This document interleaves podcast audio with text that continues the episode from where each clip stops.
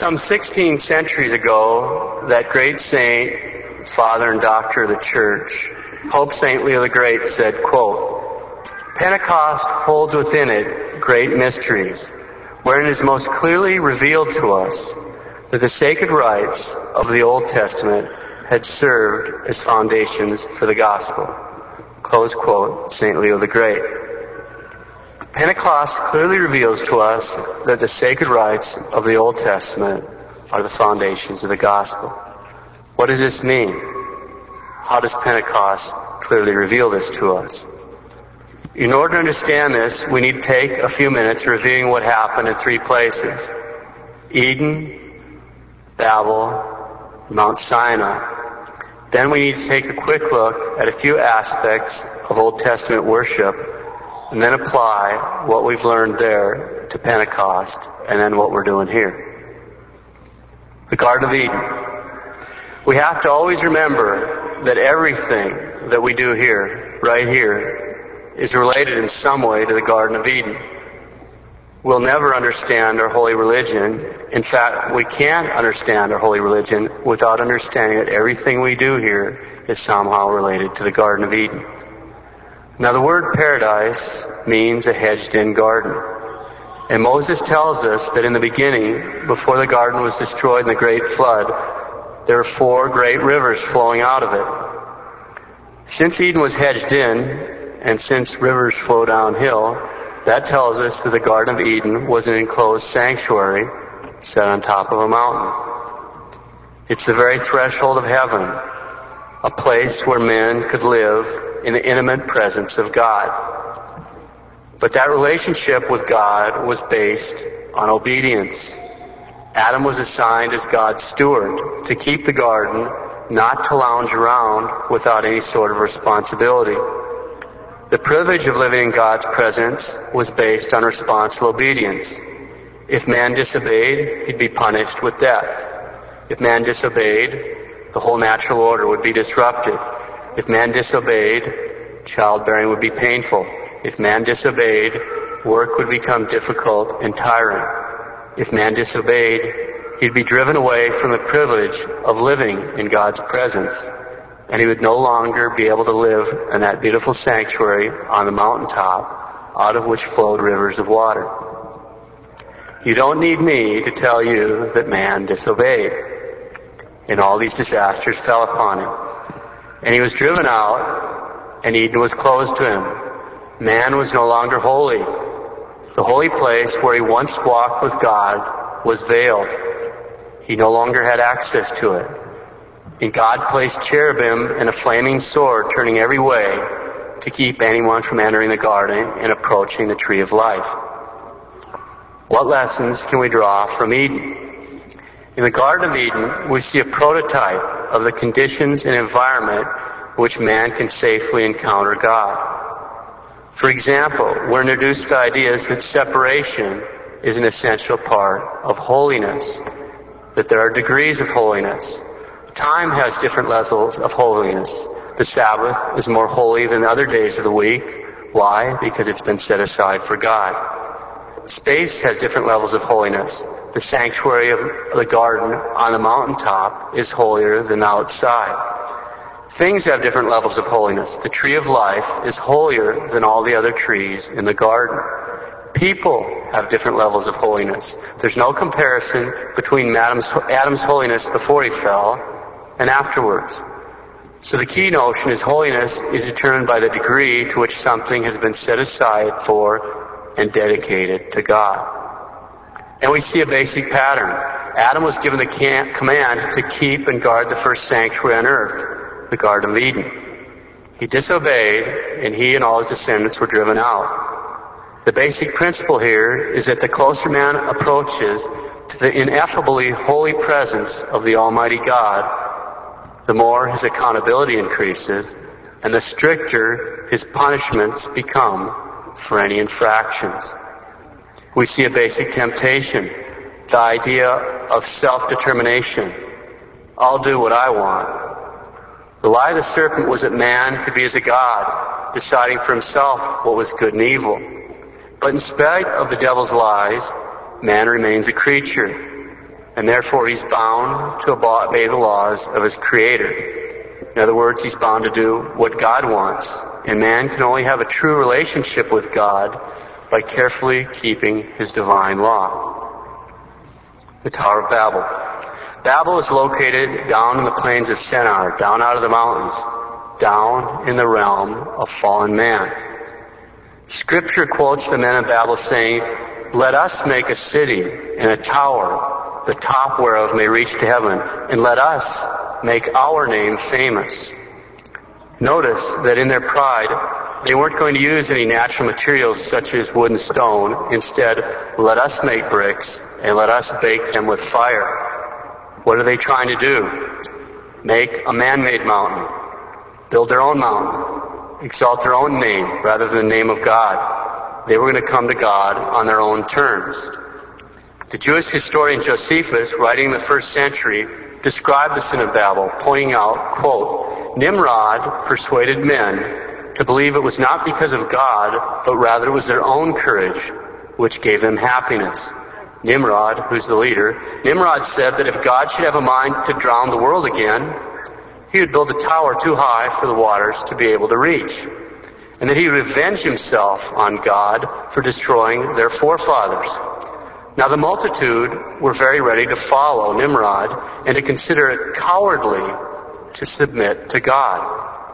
When God saw that they acted so madly, he caused a tumult among them, producing in them diverse languages, so they should not be able to understand one another. Close quote, Flavius Josephus. Obviously, the men of Babel are a law unto themselves, deciding what's good and evil. But of course, man is made to know and to love and to serve God, not himself, since God and God alone is worth the glory. So although the men of Babel were united in a common cause, it was a cause of self-fulfillment, a cause of self-esteem, a union of evil, a chorus of voices shouting, we will not serve, we will do it our way. So Babel stands for the total inversion of reality. We will dictate liturgical relationships to God. We will set ourselves apart from His law. We will ascend. We will be a law unto ourselves. We will exalt our name. And so although men were bonded in unity, precisely because it's a unity of secular humanism, we can almost hear God sigh as he says, quote, Behold, it is one people, and all have one tongue. And they've begun to do this. Let us go down and there confound their tongue, that they may not understand one another's speech. So the Tower of Babel teaches us clearly that sin not only leads to further separation from God, but even from each other. There's an important symmetry we see here. Holiness, obedience, and closeness to God go together. Holiness, obedience, and closeness to God. And they're opposed to sinfulness, rebellion, and distance from God and one another. So on the one hand, you have holiness, obedience, and closeness to God. On the other hand, you have sinfulness, rebellion, and distance from God and one another. Mount Sinai. Fifty days after Israel passed through the Red Sea, Moses goes up into the cloud on Mount Sinai. Why a cloud? Remember that since the fall of Adam, men couldn't walk freely in the presence of the Lord. So why a cloud? According to the ancient tradition, this cloud veiled the Lord. So it protected Moses and made impossible for him to enter God's presence without being killed. And so Moses goes into the cloud and receives the Ten Commandments. The whole time this mountain's smoking, it's shaking with earthquakes, there's flames and bolts of lightning and roar of thunder, blare of trumpets and whirlwinds and storms. Well, all this is going on, right there at the base of the mountain, what happens? The people rise up and commit idolatry. Now think about that. Right in front of them is this huge smoking mountain. It's covered with a cloud. There's flames and lightning and thunder and trumpet blasts from the angels, and they just rise right up and sin. They set up an idol right in God's face and then refuse to serve Him. And then Moses comes down and says, if any man is on the Lord's side, let him join me. And so the tribe of Levi took up their swords and killed the rebellious idolaters, many thousands of men. And because of their obedience, because they put their love for the holy will of God before their love for their own flesh and blood, God set aside the tribe of Levi to be his priestly tribe. At Mount Sinai, we see that the law, the word of God carved on stone tablets, is handed down from God to Moses on a mountaintop, an elevated sanctuary. In the destruction of the sinners by the swords of the Levites, we again see the principle that the closer man approaches to the ineffably holy presence of the Almighty God, the more his accountability increases and the stricter his punishments become for any infractions. In the selection of the Levites as a priestly tribe, we again see the key notion that obedience to God's will leads to holiness, and holiness means being set farther apart from profane use and dedicated more exclusively to God. Okay, we're trying to understand what Pope St. Leo the Great meant when he said that Pentecost clearly reveals to us that the sacred rites of the Old Testament had served for the foundations of the gospel. So now we've taken a brief look at Eden, Babel, and Mount Sinai. Now we have enough background information to take a brief look at some aspects of the Old Testament worship, and then we'll tie that to Pentecost and today. Worship in the tabernacle and in the temple. The true worship of the Old Testament times was handed down on Mount Sinai directly to Moses by God. God dictated even the smallest details of how the religious ceremonies were to be performed. For example, in the Torah, which is also called the Law or the Pentateuch, that's the first five books in the Bible, which were written by Moses, there are whole lists of infractions which God told Moses were offenses against his holiness. For example, the Lord tells Aaron, the high priest, that he or his sons must not drink any intoxicating drinks before they go in to serve at the altar. And he tells them they must also be properly clothed. The punishment for either offense is death. Did God mean that? Would God really kill Aaron or one of his sons for going into the holy place drunk or not wearing the proper clothing? You better believe it. Just before the warning about drinking, he had struck dead two of Aaron's sons for liturgical abuse. God means what he says, and he doesn't ever change his mind. Now that was a divine punishment for liturgical abuse in the olden days. If you think that we priests of the new covenant are going to get off any lighter, think again. The tent-like church Israel used before they built the temple was called the tabernacle. It was designed by God. And as we've seen, it was guarded and served by the men from the priestly tribe of Levi. The Holy of Holies was the most sacred place in the tabernacle and later on in the temple, which was a permanent structure built with the same basic pattern as the tabernacle on Mount Moriah in Jerusalem. Inside the Holy of Holies was the Ark of the Covenant, which until the temple was built traveled with Israel. The ark was a golden box built to exact specifications given by God. It contained a number of items, including the two tablets that contained the Word of God, the Ten Commandments, which were carved in stone by God Himself, and also contained a jar full of manna, which is that bread that had fallen from heaven. The ark had a golden lid with two cherubim on it. The lid's called the mercy seat, and over the mercy seat, the glory of the cloud of the Lord would appear. That's the Old Testament equivalent, or the Old Testament foreshadowing of the real presence. Now the ark was so holy, it couldn't even be touched. It could only be carried by certain members of the tribe of Levi, and they couldn't touch it. They had to slide golden covered poles through rings on the side of the ark, and then pick it up and pack it on their shoulders like this, see? Now remember what happened to Uzzah. When King David was having the ark moved up to Jerusalem, they put it on a cart. But it looked like it was going to slip off, so Uzzah grabbed onto it and was struck dead right then and there.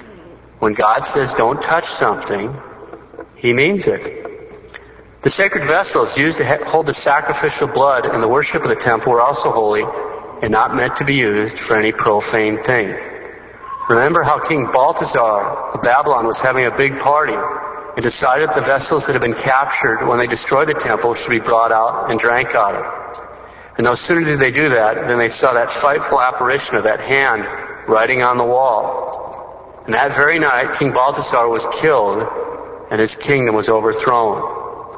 When God says handle something reverently, He means it.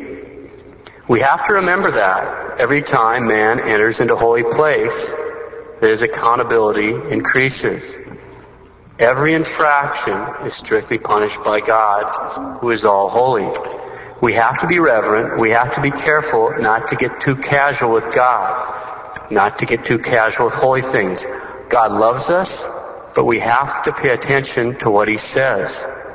We need to have what's called a reverential fear of the Lord and not act like followers of Nimrod, like men from Babel when we're in His presence. So God dictated even the smallest details of how the religious ceremonies were to be carried out, and He commanded that the entrance to the Holy of Holies should be covered with a massive veil, embroidered with the images of cherubim. Why was it veiled, and why were there images of cherubim embroidered on the veil? Because the Holy of Holies was a symbolic Garden of Eden and Mount Sinai and heaven. How's that? Well, remember that because of original sin, man's driven out of Eden, and Eden and heaven are both closed to man. The entrance to Eden is closed, covered, veiled. Man's no longer holy. The holy place where he once walked with God is veiled. He no longer has access to it. So how can it be symbolically the Garden of Eden? It's easy. The Holy of Holies is the place where the Ark of the Covenant is placed, where the glory cloud of the Lord, the presence of the Lord would dwell over that mercy seat. And since man had been driven out from enjoying the privilege of living in intimate union with God, the Holy of Holies, this liturgical Garden of Eden, was closed. It's closed to all men except for the high priest who could only enter one day per year. Okay, it's covered with a veil, but why are there cherubim on it? Just as God placed the cherubim at the entrance to the Garden of Eden to keep men out after the fall, so also the cherubim on the veil are symbolically guarding the way to the Holy of Holies, reminding everyone, even the priests, there's no longer any access to the Holy of Holies, to that intimate presence of God, except for the high priest once a year. And there's no longer any access at all to the inside of the ark, to the manna, the bread from heaven. These things have been closed to men. But in spite of the fact that the Holy of Holies is closed to men, the priests representing the Jewish people perform rites that symbolize their nation's service. They're performing rites that symbolize the service of the nation as a whole, and they're doing them right in front of the Holy of Holies, right at the very threshold of the place where God is present. And it's not accidental that the word Scripture uses to describe the duties of priests and Levites as they work in and guard the sanctuary are exactly the same words that are used to describe Adam's duties of working and guarding the garden. Okay, we can see how it represents Eden. What about Mount Sinai? When Moses met face to face with God on top of Mount Sinai to receive the law, he did this in a thick cloud, which veiled the majesty of the Lord, and as we've seen, that protected Moses and made it possible for him to enter into God's presence without being killed. When God dictated to Moses the precise rubrics that the priest must use, when he approaches the Holy of Holies, he commanded that the priest use a cloud of incense for protection. Why? This is a quote from God, that he might not die. Close quote. Just as the cloud on Mount Sinai served as a veil and made it possible for Moses to be safe in God's presence, so also the cloud of incense used in the sanctuary protected the priests of the Old Covenant from the divine presence in the Holy of Holies. At Mount Sinai, the faithful couldn't see God giving the tablets to Moses. Rather, quote, all the people saw the voices and the flames and the sound of trumpet and the mountain smoking, and the sight of the glory of the Lord was like a burning fire upon the top of the mount, in the eyes of the children of Israel. Close quote, Exodus. Similarly, the faithful going up to the temple in Old Testament times couldn't see the Ark of the Covenant because it's in the Holy of Holies and covered with a veil. They couldn't see the altar of incense because it stood in the holy place right in front of the veil. But they could see the smoke and the fire on Mount Sinai, so also they could see the smoke pour out from the top of the temple when incense was offered, and they could see the altar of burnt offerings, which stood immediately in front of the holy place in the courtyard of the temple. And on that altar they could see the fire. It was the perpetual fire that had fallen down from heaven, and the priests had to keep burning on the altar. As God said, the perpetual fire shall be kept burning on the altar, not to go out. Perpetual heavenly fire, ever visible to the faithful. Okay, now we've taken a brief look over the worship in the tabernacle and temple. Let's tie it all together. Tower of Babel. At Babel, the unity of language was broken because of the desire of men to exalt their name. On Pentecost, the unity of language is symbolically restored because of the desire of men to exalt the name of God. From the upper room on Mount Zion, the Holy Spirit began pouring out his rivers of the true flowing waters of grace to water the earth and glorify the name of the Lord. And immediately, representatives of all the nations scattered over the earth began flowing into the unity of the one true church. And in contrast to Sinai, when Moses brought down the old law from Mount Sinai, and the Levites took swords and slew thousands of sinners, St. Peter comes down from the upper room on Mount Zion to bring the new law, to preach the gospel, the word of the Lord, and uses the sword of the Spirit to slay the sins of 3,000 men that day. Remember the heavenly fire in the temple. That perpetual fire that fell from heaven upon the altar of burnt offerings was kept alive by the priests for generation after generation foreshadowed the heavenly fire that fell on the Catholic Church on the first Pentecost. The fire that fell on the Blessed Virgin Mary, St. Peter, the Apostles, St. Mary Magdalene, and all the 120 in upper room. A fire that fell on them as if they were each arks of the covenant.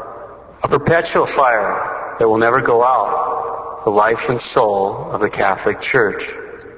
And with the eyes of faith, that perpetual fire is ever visible to the faithful throughout New Testament times because it has been kept burning, never to be put out in the hierarchy in the church, in the Pope and the bishops. And the fire that fell in the upper room on Pentecost is the same fire that was first sparked in each of our souls at our baptism that grew with our first confession, our first Holy Communion, and our confirmation, and then for men in my state of life, it blazes during ordination when a direct spiritual descendant of one of those apostles in the upper room passes on that fire by the laying on of his hands.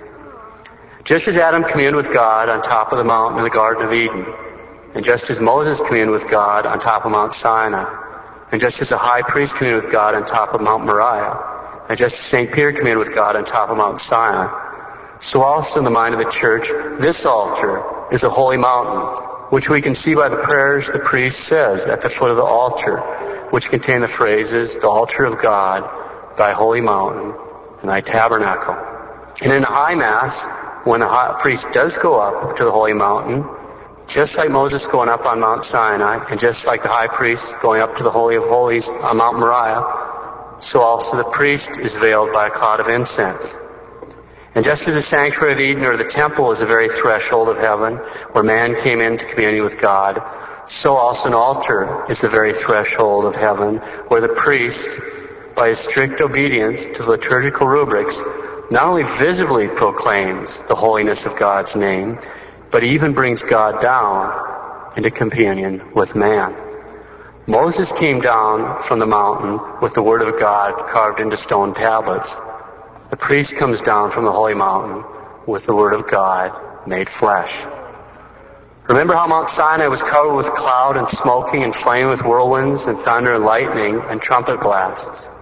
If all that was going on when Moses received the law from God, when God's word was written on stone tablets, just imagine with the eyes of faith what's going on on this altar when at the command of a priest, the Word becomes really present, body, blood, soul, and divinity, in the most blessed sacrament of the altar. And then just as Moses came down from the mountain to teach people the Word of God, just as St. Peter came down from the upper room on Mount Zion to teach people the Word of God, so also the priest comes down from the holy mountain and goes out to teach people the Word of God, to use the sword of the Spirit to slay sin and to glorify the name of the Lord. And remember the degrees of holiness. In terms of space, as we've seen before, they're easy to see here. A church is a symbolic portrayal of creation. It's an architectural representation of reality tipped flat. There's three levels of reality. There's heaven, earth, and the underworld. The sanctuary symbolically is heaven. The nave is symbolically earth. And the vestibule is symbolically the underworld. Okay? We can see in, right here physically displayed in the sanctuary, we have Eden, Sinai, the holy place. There's the Holy of Holies, and symbolically heaven. Notice to even come up here during ceremonies, we have to have on special clothing and act in very specific ritualistic ways because we're in the holiest place. And then, of course, the priest has to have on even more specialized vestments, all of which have been consecrated specifically to be used in the worship of God, which have special prayers to be said for each and every article as he puts it on. And of course, the priest has the most specifically ritualistic and complicated ways of acting. The priest's actions up here remind us that there will always be a sort of balance that we have to keep in mind when we approach God. On the one hand, God loves each one of us with an incredible, inexpressible, infinite love. A love so personal and so caring that He's literally numbered each hair on our heads. So that's on the one hand. We're called to this personal, loving relationship with this living God, on the one hand. And we don't ever want to forget that. But on the other hand, we also need to realize that God is almighty. He's infinitely powerful and he's pure, complete, and unutterably holy. Which means that as we approach him, we have to be ever more careful to watch our behavior and not cross over any boundaries. We have to be careful to watch our behavior and not cross boundaries.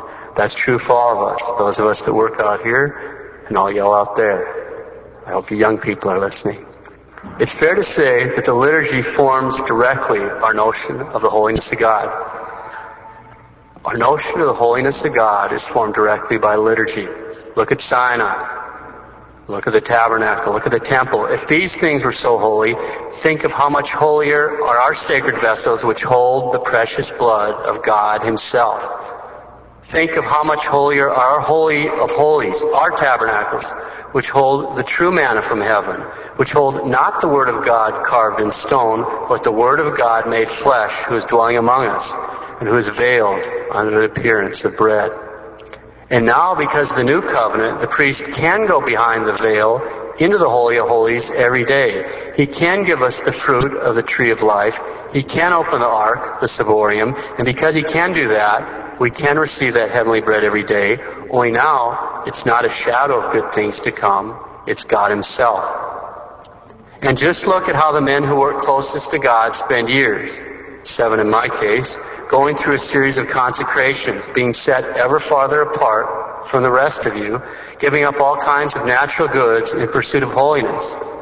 And all this is done precisely so that we can work up here safely so that we can safely take your pleas to God and bring His message to you, so that we can act in the person of Christ and not be a scandal and a stumbling block to you. Always remember a Catholic Church is a holy place, and everything about it has to speak and teach holiness. It's the house of God and the gate of heaven. We started by asking how Pentecost reveals to us that the foundations of the gospel are the sacred rites of the Old Testament. We've seen that, and now we can understand what St. Paul is referring to when he says to each of us Catholics, You have not come to a mountain that might be touched, a blazing fire and darkness and gloom and a tempest and the sound of a trumpet, a sight so terrifying that Moses said, I tremble with fear. But you have come to Mount Zion and to the city of the living God, the heavenly Jerusalem, and into innumerable angels in festal gathering, and to the assembly of the firstborn who enrolled in heaven, and to a judge who is God of all, and to the spirits of just men made perfect, and to Jesus, the mediator of a new covenant. Therefore, let us be grateful, receiving a kingdom that cannot be shaken, and thus let us offer to God acceptable worship with reverence and awe for our God is a consuming fire. Let us offer to God acceptable worship with reverence and awe, for our God is a consuming fire. Our God is a consuming fire. St. Francis of Assisi said, Man should tremble. The world should quake. All heaven should be deeply moved when the Son of God appears on the altar in the hands of the priest. Prepare yourself.